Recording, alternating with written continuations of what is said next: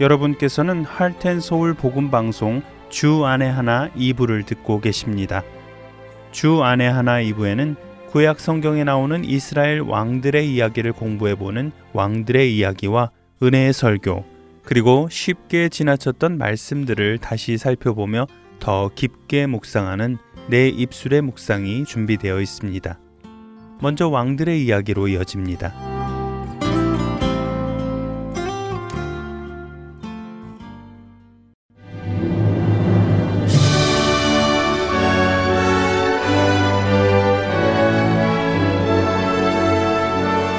할텐 서울 복음 방송 청취자 여러분 안녕하세요. 왕들의 이야기 진행의 김민석입니다. 지난 두 주간 우리는 남유다의 3대 왕이었던 아사 왕에 대해서 나누었는데요. 그는 그의 하나님 여호와 보시기에 선과 정의를 행하고 정직하게 행했던 왕이었다고 성경은 평가합니다. 아사 왕은 왕위에 오르자 우상을 제거하고 자신뿐 아니라 유다의 모든 백성들까지도 여호와를 찾고 그의 율법과 명령을 행하도록 했지요.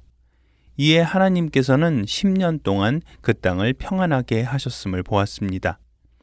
구수 사람 세라와의 전쟁에서는 자신들의 약함을 가지고 하나님께 도움을 구하였고 하나님께서는 그들의 부르짖음에 응답하셔서 전쟁에서 크게 승리하게 하셨지요. 전쟁에서 승리한 아사 왕은 교만하지 않고 더욱 하나님을 찾았는데요. 아사왕과 백성들은 마음을 다하고 목숨을 다하여 여호와를 찾기로 언약을 맺습니다. 이에 신실하신 하나님께서는 아사랴 선지자를 통해 말씀하신 대로 그들을 만나 주시고 그들에게 평안을 주셨다고 말씀드렸습니다. 역대하 15장 19절과 16장 1절에서는 아사왕 제36년에 북이스라엘 왕이었던 바하사가 유다를 치러 올라왔다고 기록되어 있는데요. 구수 사람 세라와의 전쟁 이후 평안했던 남유다에 전쟁이 찾아온 것입니다. 그런데 여기서 한 가지 살펴볼 것이 있습니다. 열왕기상 15장 33절과 16장 8절은 바하사가 아사왕이 왕위에 오른 지 3년째 되는 해에 북이스라엘의 왕이 되어 아사왕이 통치한 지 26년째 되는 해에 잠들었다. 다시 말해 죽었다고 기록하고 있습니다. 그런데 역대하 16장에는 아사왕 제36년에 바하사가 유다를 치러 올라갔다고 기록되어 있습니다. 열왕기 상에 의하면 바하사는 이미 10년 전에 죽었는데 어떻게 그가 공격을 해올 수 있었을까요? 이렇게 역대기와 열왕기의 연대가 서로 다르게 기록된 것에 대해 학자들은 크게 두 가지 의견을 제시합니다. 첫 번째 의견은 당시 유다와 이스라엘 왕들에 대한 기록은 일반적으로 왕국이 분열된 지 몇 년 후로 계산하여 기록했다는 주장입니다. 다시 말해 역대하 15장 19절과 16장 1절에 나오는 아사왕 제35년, 제36년은 이스라엘이 분열된 지 35년째, 36년째를 의미한다는 것이지요. 즉, 아사왕이 왕위에 오른 지 15년째까지 전쟁이 없었고 16년이 되는 해에 바하사가 남유다를 치러 온 것이라고 추정하는 것입니다. 열왕기와 역대기 연도가 서로 다른 것에 대한 학자의 두 번째 의견은 25년과 26년을 35년과 36년으로 잘못 필사했다는 것인데요. 히브리어에서 20을 나타내는 카프와 30을 나타내는 라멧은 그 형태가 유사하기 때문에 이런 착오의 가능성이 많다는 것입니다. 이 의견에 따르면 바하사는 그가 북이스라엘 왕위에 오른 지 26년째 되는 해에 남유다를 침입하였고 그 해에 사망한 것이 되지요. 정확한 시기에 대해서는 학자들의 의견이 분분합니다. 그러나 중요한 것은 바하사 왕이 언제 남유다를 치러 올라왔느냐 보다 바하사 왕의 침입에 아사 왕이 어떻게 대처하였는지를 살펴보는 것인데요. 북이스라엘의 바하사 왕은 여호와께서 아사 왕과 함께 하심을 보고 남유다로 이주하는 북이스라엘 백성의 이주를 막고자 라마의 군사 기지를 건축합니다. 라마는 예루살렘 북쪽에 위치한 성읍으로 당시 북이스라엘과 남유다 사이를 왕래하는 중요한 교통로였습니다. 또한 유다의 정치 종교의 중심지였던 예루살렘과 가까운 거리에 위치하였기 때문에 전략상 매우 중요한 곳이었지요.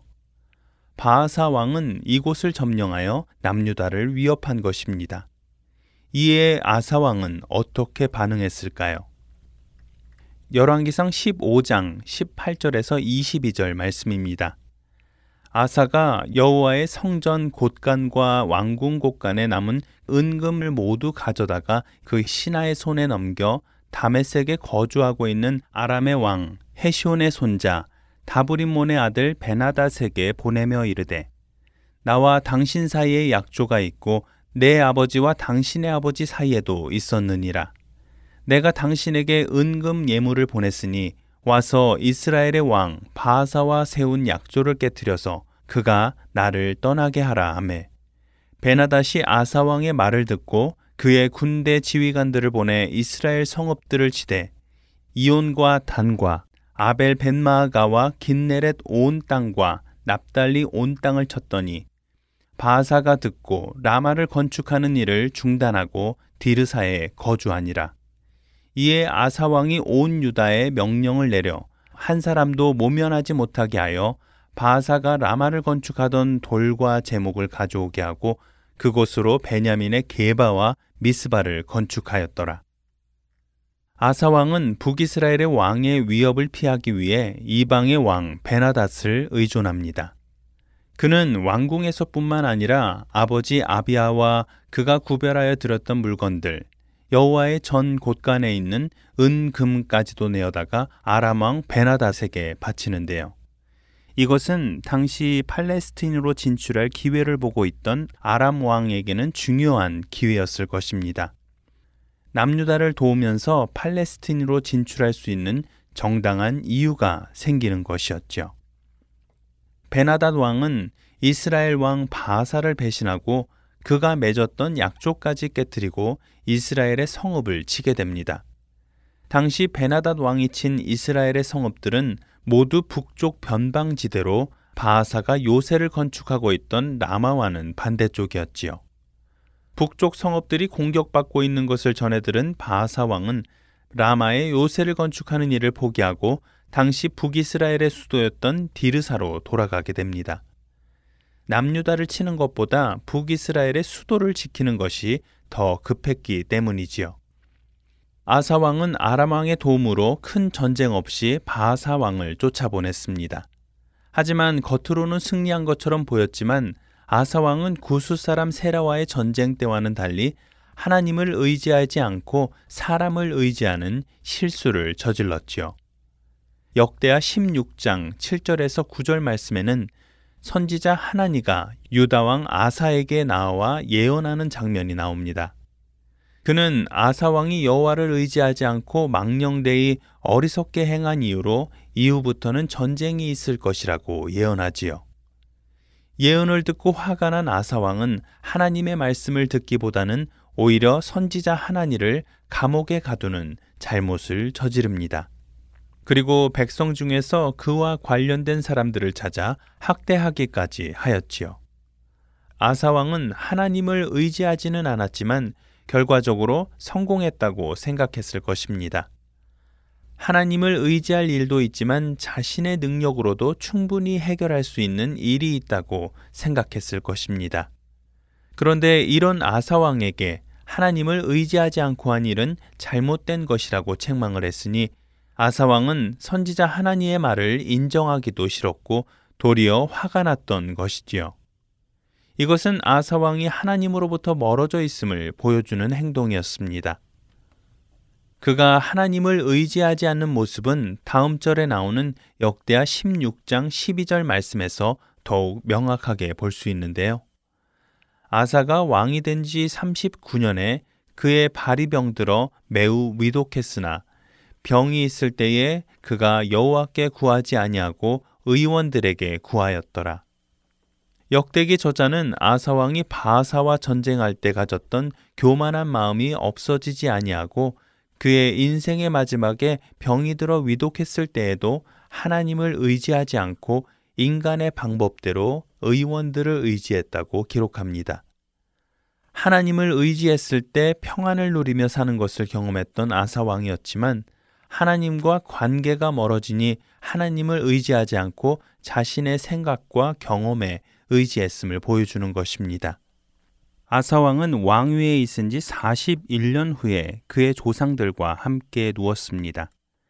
역대하 16장 14절에 기록된 그의 장례는 그가 통치 말기에 하나님을 의지하지 않고 사람을 의지하고 인간적인 방법으로 행했던 그의 실수와 약점에도 불구하고 남유다 백성들에게 얼마나 큰 존경을 받았는지를 보여주는데요. 열왕기서와 역대기서는 아사왕이 하나님을 의지하지 않았던 시간과 실수가 있었음에도 그의 마음이 일평생 온전하였다고 기록합니다. 하나님께서도 그의 실수와 약함을 아셨지만 그를 구원하셨고 다윗의 후손을 통해 왕위를 잇도록 하시겠다는 하나님의 약속을 신실하게 이루어 가고 계심을 보여 주셨습니다. 왕들의 이야기 다음 시간에는 아사왕 시대의 북이스라엘을 통치했던 왕들에 대해 함께 살펴보도록 하겠습니다. 다음 시간에 찾아뵙겠습니다. 안녕히 계세요.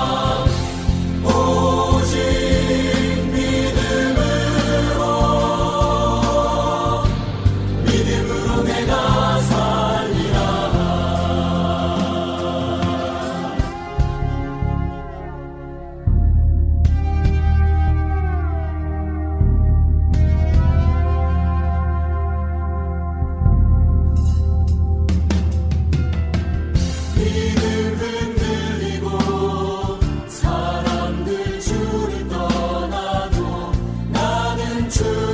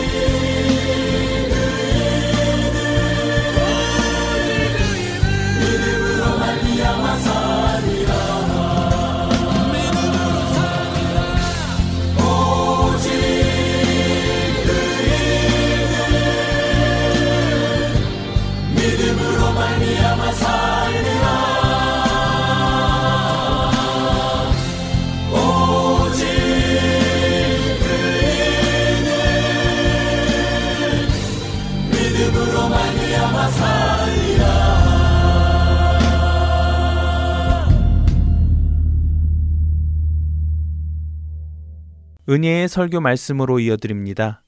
오늘은 노스캐롤라이나 그린스보로 한인 장로교회 한일철 목사님께서 에스겔 47장 1절에서 12절을 본문으로 에스겔의 길, 비전이라는 제목의 말씀을 전해 주십니다.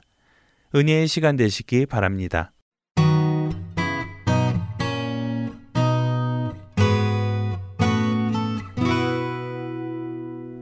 1996년 이후에 태어난 아이들을 Generation Z라고 부르는데 이때 태어난 아이들은 국가가 힘든 시기에 태어나지 않았기 때문에 오래전 역사적으로 격동기 시절에 있었던 그런 어려운 경험이 전혀 없습니다.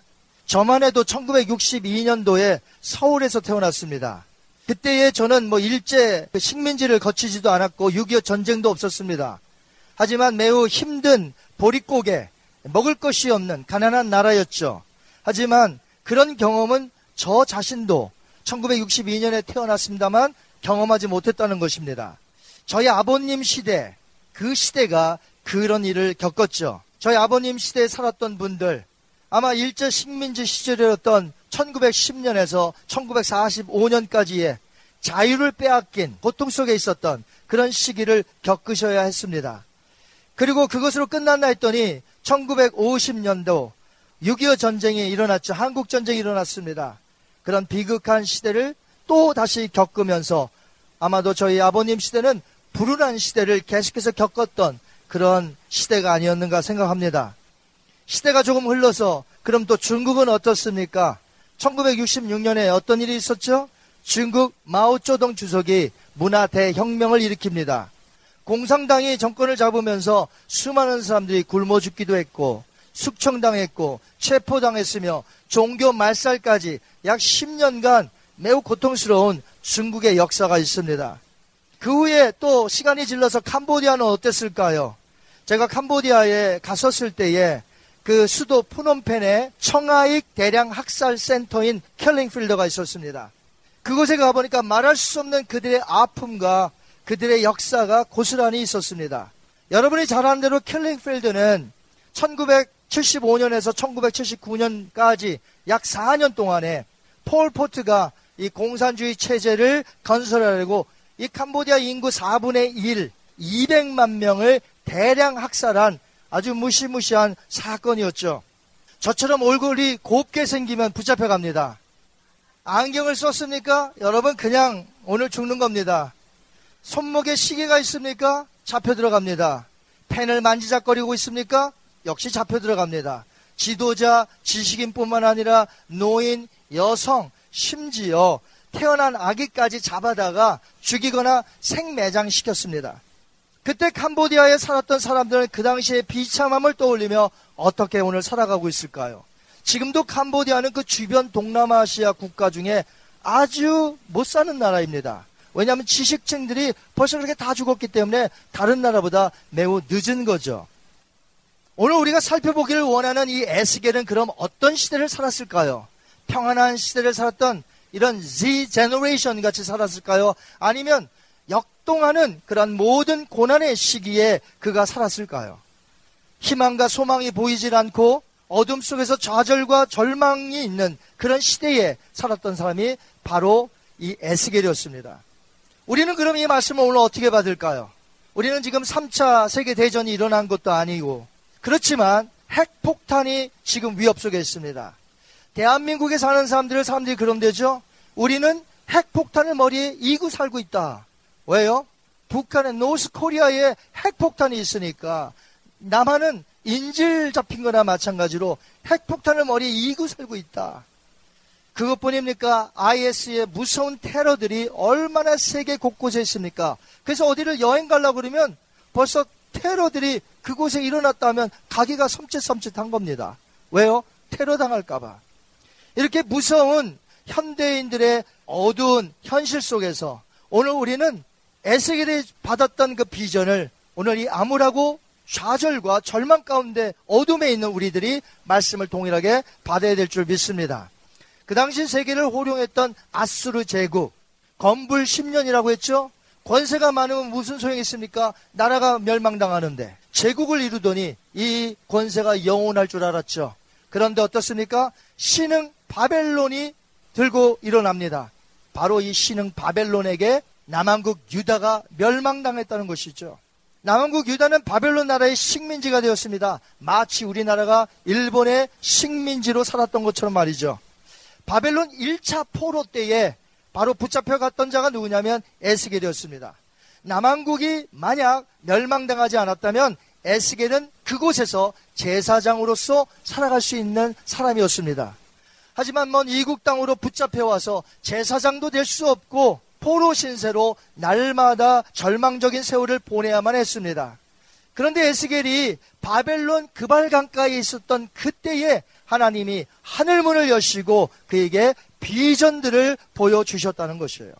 에스겔은 BC 593년서부터 BC 571년까지 약 22년간 계시를 받고 환상을 보고 그 비전을 본 것을 기록한 것이 바로 우리가 갖고 있는 구약 성경 에스겔서가 되겠습니다. 에스겔이 바벨론의 포로로 끌려왔을 때는 아직까지 남한국 유다가 멸망하진 않았어요. 아직 예루살렘 성이 회파되진 않았다는 것이죠. 하지만 에스겔이 바벨론으로 끌려온 지 19년이 되었을 때에 BC 586년 무슨 일이 벌어집니까? 예루살렘 성전이 불탔다는 소식을 에스겔이 바벨론에서 듣게 됩니다. 하나님은 그동안 에스겔에게 어떤 메시지를 주로 주셨냐면 유다 백성들에게 회개하라는 메시지만 주셨어요. 죄를 지적하고 회개하라. 그런데 정작 예루살렘 성전이 무너졌다는 소식을 들은 후부터는 하나님이 에스겔에게 주시는 메시지가 바뀌었습니다. 그에게 주시는 메시지는 이제 소망을 전하고 이제는 비전을 보여주심으로 그들에게 비전 가운데 나갈 수 있는 희망찬 소망을 주셨다는 것이죠. 여러분 해 뜨기 전이 어떻습니까? 가장 어둡다라는 말이 있죠. 지금 어두운 이 시대에 우리가 에스겔이 걸어갔던 비전의 길로 저와 여러분이 함께 걸어가시기를 주님의 이름으로 축원합니다. 에스겔의 길은 분명히 비전의 길이었습니다. 그 비전들은 에스겔이 스스로 가지려고 노력한 것이 아니라 하나님이 일방적으로 보여주셨다는 것이 특색입니다. 우리가 가져야 할 비전이 바로 그것이에요. 우리가 스스로 노력하고 우리가 연구해서 갖는 비전이 아니고 하나님이 하늘의 문을 여시며 우리 교회에 여러분 개개인에게 여러분 가정에게 보여주시는 비전을 받으셔야 한다는 것이에요. 그 비전들을 에스겔이 가졌어요. 에스겔은 스스로 노력했거나 무슨 비전을 품은 적이 없습니다. 하나님이 하늘의 문을 여시고 그에게 비전을 보여주신 것이 이것이 하나님의 은혜입니다. 여러분이 하나님의 은혜를 받으시기 바래요. 하나님의 은혜는 우리에게 보여주시는 하나님의 비전이 바로 은혜라는 것이. 내 비전이 아니라 하나님의 비전을 우리에게 보여주신 것이 하나님의 은혜인 줄 믿습니다. 에스겔서는 48장으로 되어 있습니다. 상당히 분량이 많죠. 그런데 반복되어서 강조되는 것이 있어요. 그것이 바로 환상, 다른 말로 비전이라고 합니다. 즉 성경에서 말하는 비전은 하늘의 문이 열리며 그 사랑하는 자들에게 말씀으로 보여주시는 것이므로 내가 가져야 할 이 암울한 시대, 이 어두운 시대에 하나님의 비전이 되어야 한다는 것이죠. 우리에게 보여주시는 하나님의 비전을 보며 그 비전 안에 나의 모든 것이 이제 들어가야 되는 것이죠. 내가 공부하는 거, 내가 지금 연구하고 있는 거, 내가 지금 가정생활, 나의 직장생활, 비즈니스 생활, 나의 모든 것이 다 하나님의 비전 속에 들어가야 한다는 것이에요. 그래서 하나님이 보여주시는 그 비전에 나의 삶의 의미를 찾아야 되고요. 삶의 소망을 두어야 되고요. 삶의 방향을 두어야 하고요. 삶의 행동이 나와야 한다는 거죠. 전부 뭐예요? 하나님의 비전 안에서. 이것은 예수님께서 우리에게 가르쳐 주신 첫 번째 그 주기도문에서 나옵니다. 하늘에 계신 아버지요, 뜻이 하늘에서 이루어진 것 같이 땅에서도 이루어지다. 이것이 하나님의 비전이라는 것이에요. 이 하나님의 비전에 하늘의 뜻이 이 땅에 이루어지려면 우리가 나서야 되는 것이에요. 하나님은 우리를 사용하시는 줄 믿습니다. 그러므로 하나님의 비전에 나의 모든 것을 거기다가 올인해서 포함시켜야 한다는 것이죠. 마치 하나님께서 에스겔에게 보여주심으로 앞으로 그 비전대로 이루어질 것을 보여주신 것처럼 하나님이 우리에게 보여주신 비전대로 말씀을 통하여 우리가 나가야 합니다. 여러분 이걸 기억하세요. 하나님의 비전은 반드시 100% 이루어질 것입니다. 여러분 우리 우리는 베팅하는 거 별로 안 좋아하죠. 크리스찬들이라 그렇죠? 근데 만약에 베팅한 되면 어디다가 베팅하시겠어요? 이기는 쪽, 지는 쪽. 이기는 쪽에다 베팅하지 않습니까? 자, 하나님의 비전은 뭐라고요? 반드시 이루어지는 곳에 우리는 올인해야 한다는 것이에요. 하나님의 비전이 아닌 나의 비전을 가지고 가봐야 그건 헛된 인생이고 이루어질 수도 없는 것이에요. 걷다가 내가 올인해서 되겠습니까? 오늘날 많은 크리스찬들이 가지고 있는 비전이 상당히 개인적이요. 욕심에 의해 이루어지는 것들이 많아요. 가지고 있는 비전이 너무나 제한적, limited 됐다는 거죠. 지엽적이고 자기 중심적이에요. 매우 selfish해요. 어떤 사람이 젊은 청년에게 물어보았답니다. 자네 꿈이 무엇인가? 좋은 직장을 잡는 겁니다. 그 다음에는 결혼도 해야죠. 돈을 많이 버는 것입니다. 그 다음에는 아주 큰 집을 사야 되겠죠? 가족이 편안하게 살고 스포츠카도 아주 비싼 것 여러 대 사서 취미 생활을 하려고 합니다. 그래? 그 다음에는? 그 다음에 나이 들어서 죽겠죠? 이것이 세상 사람들이 소위 말하는 비전이라는 것입니다. 그들의 결말을 보십시오. 얼마나 자기 중심적으로 살다가 얼마나 허망하게 끝납니까? 그런데 예수님을 믿고 사는 사람이 그 세상 사람들의 비전과 똑같아서 되겠습니까? 우리는 하나님의 뜻을 이 땅에 이루어야 할, 하나님의 비전을 이루어야 할 사람들이라는 거죠. 그러므로 내가 반드시 내 가족, 내 자녀가 가져야 할 비전이 무엇입니까? 하나님의 비전인 줄 믿습니다. 우리 한번 따라하세요. 하나님의 비전을 갖자. 어떤 분이 쓴 글인데 이 세상에 결국 하나님의 비전 없이 자기들의 바램, 다른 말로 자기 비전이겠죠. 그렇게 살아간 인생의 헛된 모습을 오늘날 아주 날카롭게 비교한 것을 보았어요. 글 중에 몇 가지만 추려서 제가 좀 소개하려고 합니다. 건물은 높아졌지만 인격은 더 작아졌고 고속도로는 넓어졌지만 시야는 더 좁아졌다. 소비는 많아졌지만 기쁨은 줄어들었고 집은 커졌지만 가족은 더 적어졌다. 전문가들은 늘어났지만 문제는 더 많아졌고 약은 많아졌지만 건강은 더 나빠졌다. 돈을 버는 법은 배웠지만 나누는 법은 잊어버렸고 평균 수명은 늘어났지만 시간 속의 삶의 의미를 넣는 법은 상실했다. 달에 갔다 왔지만 길을 건너가 이웃을 만나기는 더 힘들어졌고 우주를 향해 나아갔지만 우리 안의 세계는 잃어버렸다. 공기 정화기는 갖고 있지만 영혼은 더 오염되었고 원자는 쪼갤 수 있지만 편견은 부수지 못한다. 자유는 더 늘어났지만 열정은 더 줄어들었고 세계 평화를 많이 말하지만 마음의 평화는 더 줄어들었다. 세상 사람들이 갖고 있는 소위 비전으로 뛰어간 결과 이 세상을 만든 게 지금 그래요. 하나님이 보여주신 비전과 너무나 다르죠? 만약 우리가 세상 사람들이 가지고 있는 비전이 진짜인 줄 알고 뛰어갔다면 오늘 말씀을 통해서 에스겔의 길, 에스겔이 걸어갔던 그 비전의 길로 삶을 바꾸어야 될 줄 믿습니다. 하나님의 비전만이 반드시 영광스럽게 이루어질 것이기 때문에 우리는 그 길을 걸어가야 한다는 것이죠. 그렇다면 하나님께서 에스겔에게 보여준 비전은 무엇입니까? 오늘 본문 에스겔서 47장에 나타난 환상은 성전에서 나오는 물이에요. 그 당시에 이미 예루살렘 성전, 솔로몬 성전은 불타고 없는 상태였습니다. 그런데 에스겔이 본 환상에서는 성전에서 물이 흘러 계속해서 그 물의 수위가 높아지고 불어나고 물이 닿는 곳마다 모든 것이 살아난다는 이 놀라운 이 비전. 그러면 분명히 솔로몬 성전은 아니겠죠. 왜요? 멸망당했으니까. 그렇다면 에스겔이 본 성전에서 흘러난 물은 제2의 성전이 될 수르바벨을 이야기하는 것일까요? 에스겔에게 보여준 모든 환상들은 단순히 지역적인 이스라엘에 국한된 게 아닙니다. 예수님의 말씀처럼 아버지의 뜻이 하늘에서 이루어진 것 같이 땅에서도 이루어지려면 지역적이거나 민족적이 되어서는 안 되는 것이에요. 이 비전은 모든 나라에게 흘러가야 한다는 것이죠. 이 성전은 예수님이십니다. 성전은 장차 그 당시에 오실 메시아 예수 그리스도를 의미하고 우리의 입장에서 봤을 때는 2000년 전에 오신 예수 그리스도가 바로 성전이셨습니다. 그렇다면 성전에서 흘러나온 생명의 강물은 무엇을 뜻할까요? 이것은 성전으로 오신 예수 그리스도를 통해서 하나님의 은혜가 부어지며 그리스도의 보혈을 통해 모든 죽어 있는 자들이 살아나며 회복되어질 것이라는 것을 보여주는 비전이에요.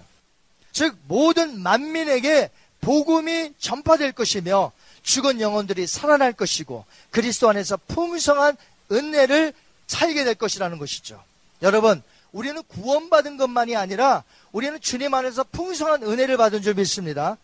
그래서 세상 사람들이 우리가 예수님을 믿음으로 구원을 받았다는 것과 예수님 안에서 풍성한 은혜를 누리고 있다는 것을 보여줘야 돼요.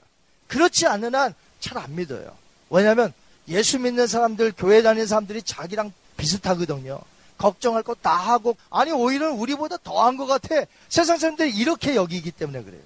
그러므로 오늘 이 비전을 통해서 하나님 우리를 구원시키고 회복시킬 것만이 아니라 그리스도 안에서의 풍성한 은혜를 누리며 날마다 기쁨과 자유 속에 우리가 세상을 넉넉히 이기는 믿음으로 살아간다는 것을 보여줘야 될 줄 믿습니다.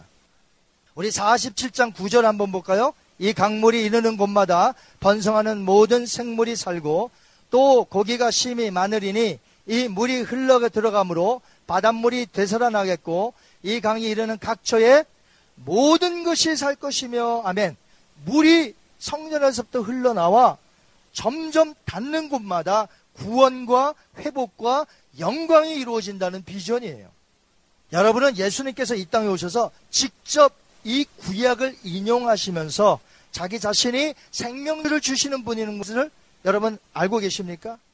예수님은 구약 스가리아서 14장 8절과 에스겔서 오늘 본문 47장 9절 말씀을 통해서 직접 인용하셨어요. 성경을 인용하시면서. 우리 한번 보겠습니다. 요한복음 7장 37절 38절 말씀. 명절 끝날 곧 큰 날에 예수께서 서서 외쳐 이르시되 누구든지 목마르거든 내게로 와서 마시라. 나를 믿는 자는 성경의 이름과 같이 그 배에서 생수의 강이 흘러나오리라 하시니 아멘. 여기 보니까 성경의 이름과 같이 구약 성경 얘기예요. 이게 뭘까요? 에스겔서 오늘 본문 말씀 47장 9절 말씀 그리고요 스가랴서 14장 8절에 물이 예루살렘에서부터 흘러나온다는 예언이 있어요. 바로 이 성경 말씀을 본인 자신에게 적용하면서 바로 내가 너에게 생명수를 줄 수 있고 구원과 회복과 하나님의 은혜를 쏟아부어 줄 수 있다고 말씀하고 있는 것이에요. 그러므로 예수님 없이는 소망이 없습니다. 예수님 없이는 인생의 의미가 없는 것이에요. 여러분은 인생에 있어서 참된 의미를 찾으신 분이에요. 왜요? 내가 예수 그리스도를 만났기 때문에. 믿으십니까? 에스겔에게 보여준 비전을 예수님이 오셔서 이루셨습니다. 성경의 이름과 같이 지금 이루셨잖아요. 그리고 승천하십니다. 그리고 그 비전을 다시 그의 믿는 자들인 우리들에게 맡겨주셔서 therefore go 만민에게 가서 복음을 전파하여 그 말씀을 듣는 자마다 구원 얻고 회복되어지고 하나님의 은혜 가운데 있으며 이 세상을 승리하게 될 것이라는 축복의 그 비전을 우리에게 주셨다는 것이에요. 그 비전을 가지고 우리가 나가야 할 줄 믿습니다. 여러분 세상은 넓습니다. 우리가 가야 할 곳이 너무나 많고 해야 할 곳이 많다는 것이에요. 세상은 넓다는 것이에요. 지금은 소천하신 온누리교회의 하용조 목사님 돌아가셨죠. 근데 그 목사님의 어머님이 1960년대 얘기예요. 굉장히 가난했을 때 우리나라가 그 어머님이 아들들을 불러놓고 유업을 나눠주겠다고 말씀합니다. 근데 아무것도 없어요. 근데 무슨 유업을 나눠준다고 할까요? 그 목사님의 어머님은 아무것도 없었어요. 그래서 이제 하루는 불러다가 이제 내가 너에게 유업들을 주겠다. 아들들을 불러 모았습니다. 어디서 세계 지도를 하나 겨우겨우 하나 구입했습니다. 자녀들을 앉혀놓고 그 지도를 쭉쭉 찢는 겁니다. 네 개로 찢어서 이렇게 말씀하십니다. 하나씩 주는 거예요. 너는 아시아를 가져라. 너는 아프리카를 가져라. 너는 유럽을 가져라. 너는 미 대륙을 가져라. 한마디로 큰 비전을 심어준 거예요. 아무것도 유산을 줄 것은 없지만 내가 너에게 하나님의 유업을 주는데 큰 포부를 갖고 비전을 가지고 하나님께 나아가라. 이런 것이죠. 여러분 세상 사람들은 세상 유업 나눠줍니다. 그래서 그것을 따라 살게 만들죠. 그 재산 상속을 나눌 때 얼마나 형제들 간에 싸울까요? 더 갖겠다고. 그때부터 앙숙이 되는 거예요, 형제들이. 눈에 보이는 것 따라갑니다. 눈에 보이는 것이 최고입니다. 세상적 비전은 그 결말이 어떨까요? 저는 이 글을 읽으면서 이 세상의 사람들의 특징은 자신이 추구하는 것을 보고 빨리 달려갑니다. 그러다가 실직 나면 또 그만둡니다. 왜? 눈에 보이지 않기 때문에. 이런 헛된 반복된 삶을 계속해서 하는 것이죠. 반면에 포기하지 않고 주인이 원하는 것을 끝까지 인내하며 가는 사람들이 있습니다. 그런 사람이 바로 하나님을 나의 주인으로 삼고 내 눈앞에 뭔가 보이지 않을지라도 하나님 주인이 원하시는 그것을 위해서 지금도 따라가는 자, 포기하지 않는 자가 바로 우리 크리스찬이 되어야 될 줄 믿습니다. 여러분은 어떤 비전을 보고 가십니까? 세상적인 비전을 보고 따라가십니까? 아니면 하나님이 주신 비전을 보고 오늘 따라가십니까? 우리는 하나님 아버지의 뜻이 하늘에서 이룬 것처럼 땅에 이루어지도록 나의 모든 것을 하나님 앞에 바치고 드리고 포함시켜 하나님 앞에 영광 돌려야 될 줄 믿습니다. 하나님께서 가난을 향해 가는 이스라엘에게 이렇게 말씀하셨어요. 이스라엘아 들으라. 내가 모압 땅, 에돔 땅은 너에게 한 발자국도 주지 않았으니 그저 지나만 가라. 너에게 준 땅은 가나안 땅이니 그들의 땅은 너희가 한 발짝도 주지 않았노라. 이렇게 말씀하세요.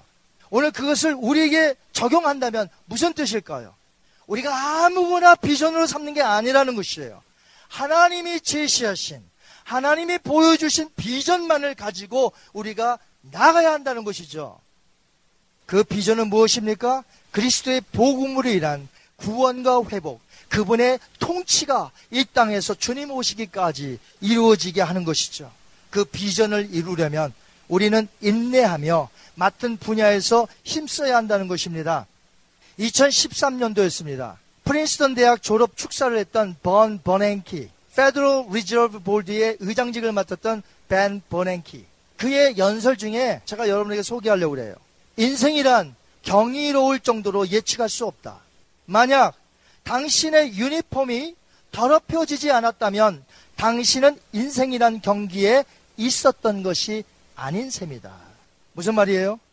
우리가 말씀으로 하나님의 비전을 지금 보았다면 이제 어떻게 해요? 힘껏 달려가야 한다는 것입니다. 아멘. 자, 우리가 하나님의 비전을 보았습니다.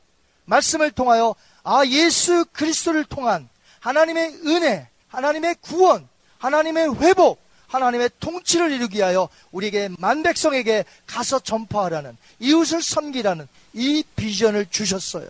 그러면 어떻게 돼요? 힘써 이 일을 전파하고 힘써 이 일을 이루어야 되지 않겠습니까? 그런데 만약에 내 유니폼이 오늘 깨끗하다면 경기에 뛴 선수 맞습니까? 오늘 내가 하나님의 비전을 갖고 뛰어가는 사람이라면 내 유니폼은 더러워져 있어야 한다는 것이죠. 땀으로 축축해져 있어야 되고 냄새가 나야 되고 여러분 축구 경기에서 상대방이 볼을 가지고 오면 어떻게 할까요? 볼을 뺏어야 되겠죠. 그러면 그냥 다리만 이렇게 갖고 빼서 지나요? 어떻게 되겠죠? 슬라이딩 해야 되겠죠. 근데 슬라이딩 하려는 사람이 어 내 유니폼 이거 안 돼. 더러워져서 안 돼. 어 나 이거 게임 져도 돼. 나는 내 유니폼 이거 생명과 같은 거야. 안 된다는 거죠. 우리가 하나님의 비전을 받았다면 그 비전을 이루기 위하여 아버지의 뜻이 하늘에서 이룬 것처럼 이 땅에서 이루어지게 하려면 내가 열심히 충성스럽게 힘써 헌신해야 되지 않겠습니까? 여러분의 옷을 한번 보세요. 여러분의 옷, 영적인 옷, 내 옷이 지금 경기에 임하여 하나님을 위해서 열심히 일하다 보니 더러워졌고 때가 좀 묻고 그건 괜찮아. 죄악으로 물들지만 않으면 괜찮은 거예요. 내 옷이 헌신과 충성과 봉사로 얼룩졌다면 그것은 할렐루야 하나님을 위한 것이니 주님이 기뻐하실 줄 믿습니다. 교회라고 다 똑같은 교회가 아니고 성도라고 다 똑같은 성도가 아닌 것을 우리는 압니다. 어떤 교회는 하나님의 비전 가운데 죽자 살자 쫓아가는 그런 교회들이 있는 반면에 어떤 교회는 냉랭하고 아무것도 이루어지지 않는 교회가 있지 않습니까?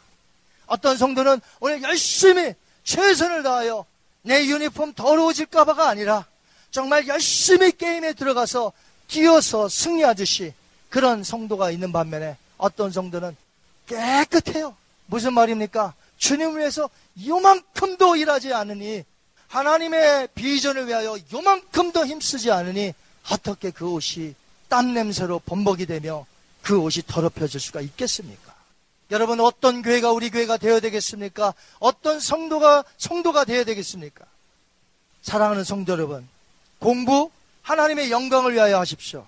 그래서 저에게 있는 책 중에 제목이 어린 소년이 썼는데 지금은 이제 장성했겠죠. 한참 된 책이니까. 나는 하나님의 영광을 위하여 공부한다. 멋있지 않나요?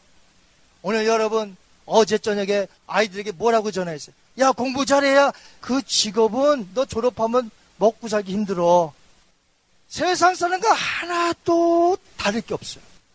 너 공부를 하나님의 영광을 위하여 해야 돼. 너 공부도 하나님의 비전 가운데 해야 돼. 하나님이 너를 쓰실 거야. 하나님 앞에 기도하면서 해. 좀 이렇게 말해야 되겠는데. 여러분 세상 사람과 달라요? 생각이 다르고 비전이 다릅니까? 비전이 만약에 다르다면 우리는 다르게 말해줘야 돼요.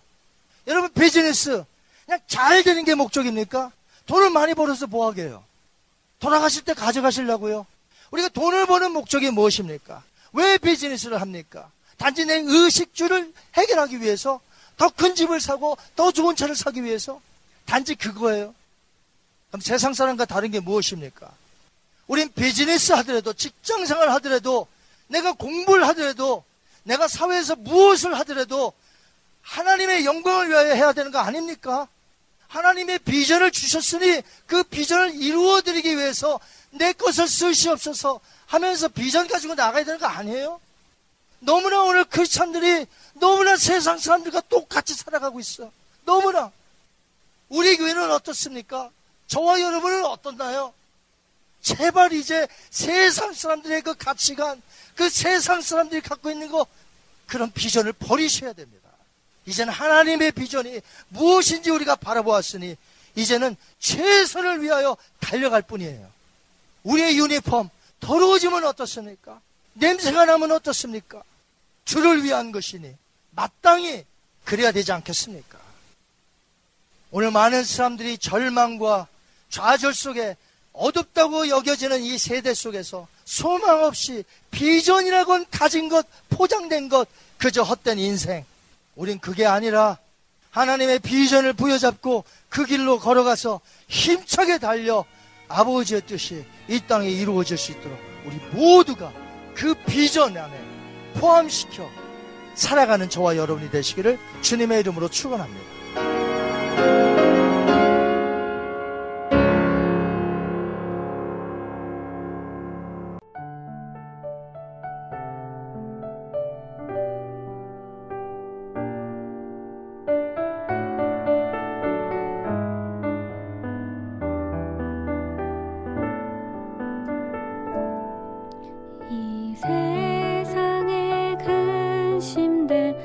세상에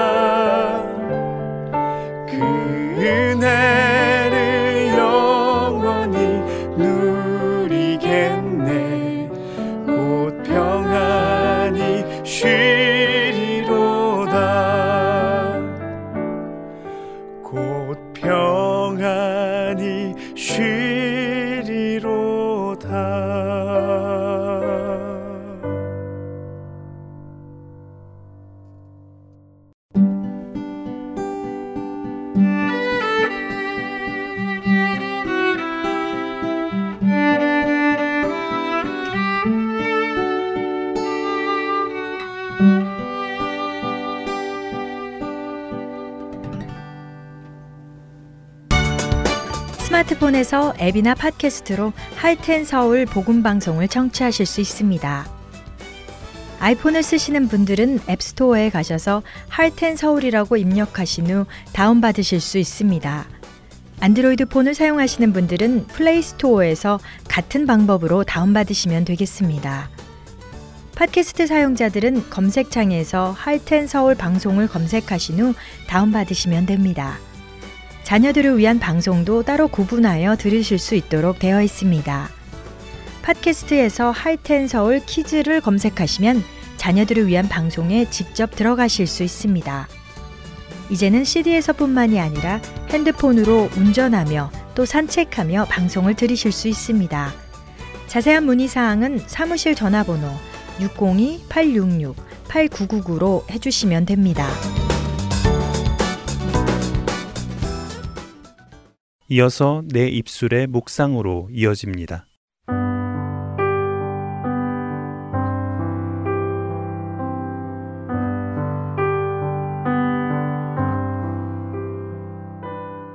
애청자 여러분 안녕하세요. 여러분과 함께 말씀을 상고해보는 내 입술의 묵상, 진행의 민경은입니다. 시간은 금이라고 사람들은 말하지요. 바쁘게 살아가는 우리 현대인들은 늘 시간에 쫓겨 사는 듯 합니다. 누구에게나 공통적으로 주어지는 하루 24시간을 쪼개어 살며 사람들은 자신들의 할 일을 하며 살아가지요. 시간을 조금이라도 더 얻기 위해 사람들은 빠른 식사를 원하고 빠른 길로 운전하기를 원합니다. 뭐든지 빨리빨리 하여 시간을 더 얻기를 원하지요. 그런 모습을 보면 시간은 금이라는 말이 맞아 보입니다. 이런 우리 현대인들의 삶을 보면 떠오르는 성경 구절이 하나 있는데요. 바로 에베소서 5장 16절의 말씀, 세월을 아끼라 하는 말씀입니다. 여러분은 세월을 아끼라 라는 성경의 말씀이 어떻게 다가오시는지요? 정해진 시간을 아껴서 성실하게 생활하라는 말씀으로 이해하시나요? 저는 그렇게 이해했습니다. 시간은 금이니 아껴가며 열심히 살자. 게으르게 지낼 시간이 없다. 부지런히 일해라 하는 식으로 말이지요. 그런데 세월을 아끼라 라는 말씀이 있는 구절에는 이어지는 또 하나의 다른 구절이 있습니다. 바로 때가 악하니라 라는 구절입니다. 에베소서 5장 16절의 전체 구절은 세월을 아끼라, 때가 악하니라 라는 말씀입니다.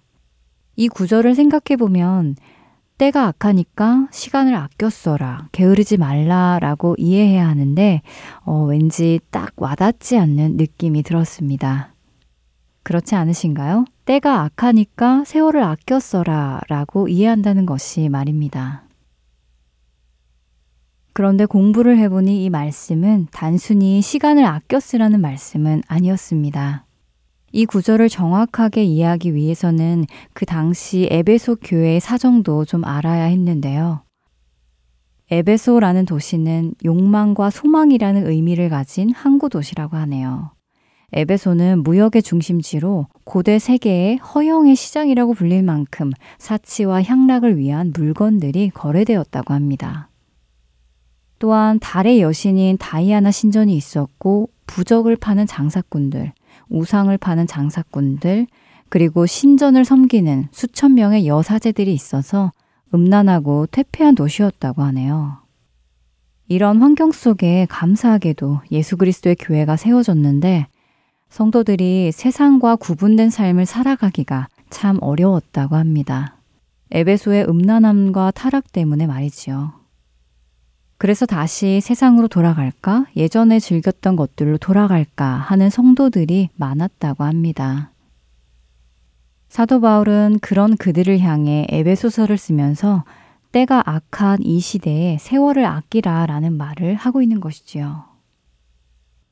에베소서 5장 전체를 읽어가며 5장 16절을 읽게 되면 제가 단순히 이해했던 시간은 금이니 아껴가며 열심히 살자라는 말씀은 아닌 것처럼 보입니다. 사도 바울은 5장 시작에서부터 너희는 하나님을 본받는 자가 되고 음행과 온갖 더러운 것과 탐욕은 너희 중에서 그 이름조차도 부르지 말라고 경고하지요. 이렇게 음행하는 자나 더러운 자나 탐하는 자들은 하나님 나라에서 기업을 얻지 못한다. 다시 말해 하나님의 자녀가 될 수 없다고 책망합니다. 이런 자들과 함께하는 자가 되지 말고 어둠의 일을 참여하지 말고 빛의 자녀들처럼 행하라고 권면하지요. 그리고 15절에 너희가 어떻게 행할지를 자세히 주의하여 지혜 없는 자 같이 하지 말고 오직 지혜 있는 자 같이 하여 라고 말씀하신 후에 16절에 세월을 아끼라 때가 악하니라 라고 말씀하십니다.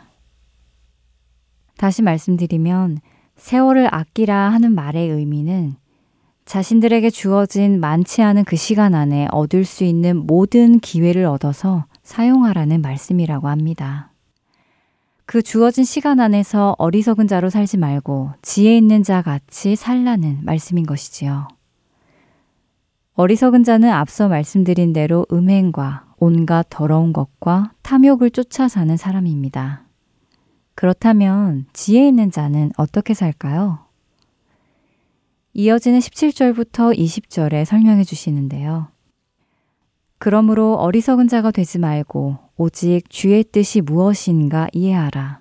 술 취하지 말라. 이는 방탕한 것이니 오직 성령으로 충만함을 받으라.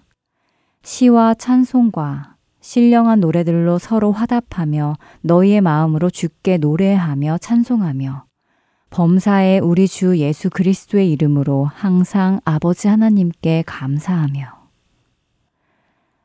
바로 이것이 악한 때에 지혜 있는 자, 세월을 아끼는 자의 할 일이라는 말씀입니다.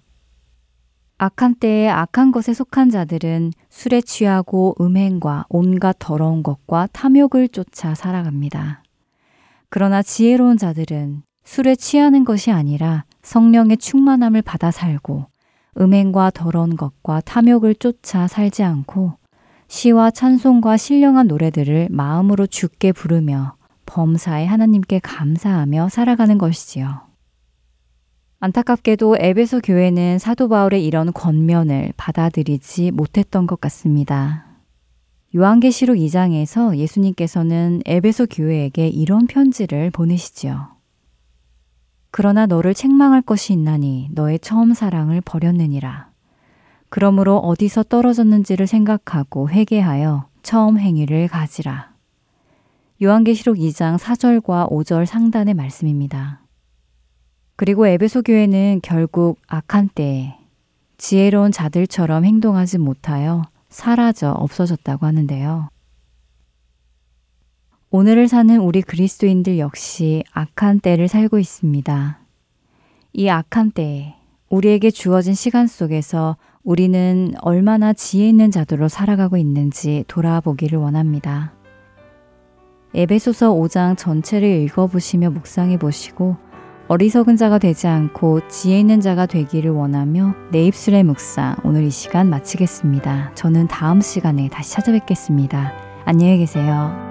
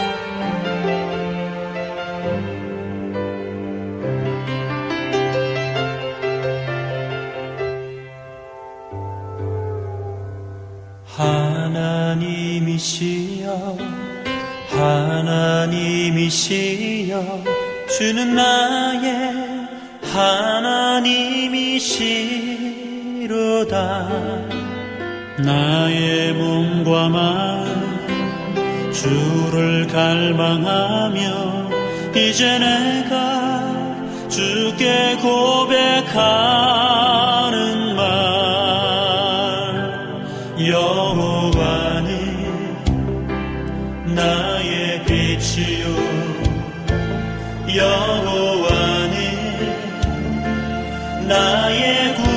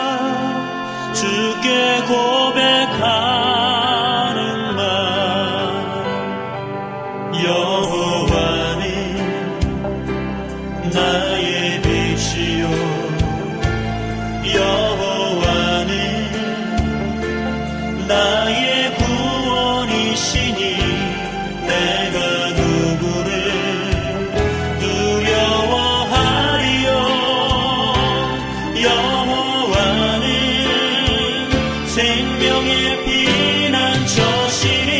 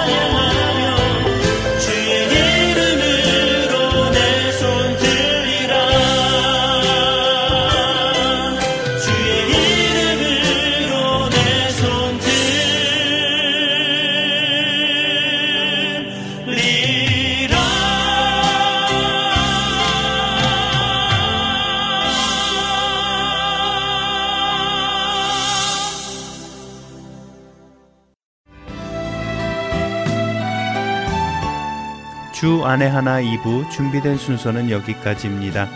함께 해주신 여러분께 감사드립니다. 다음 시간에 뵙겠습니다. 안녕히 계십시오.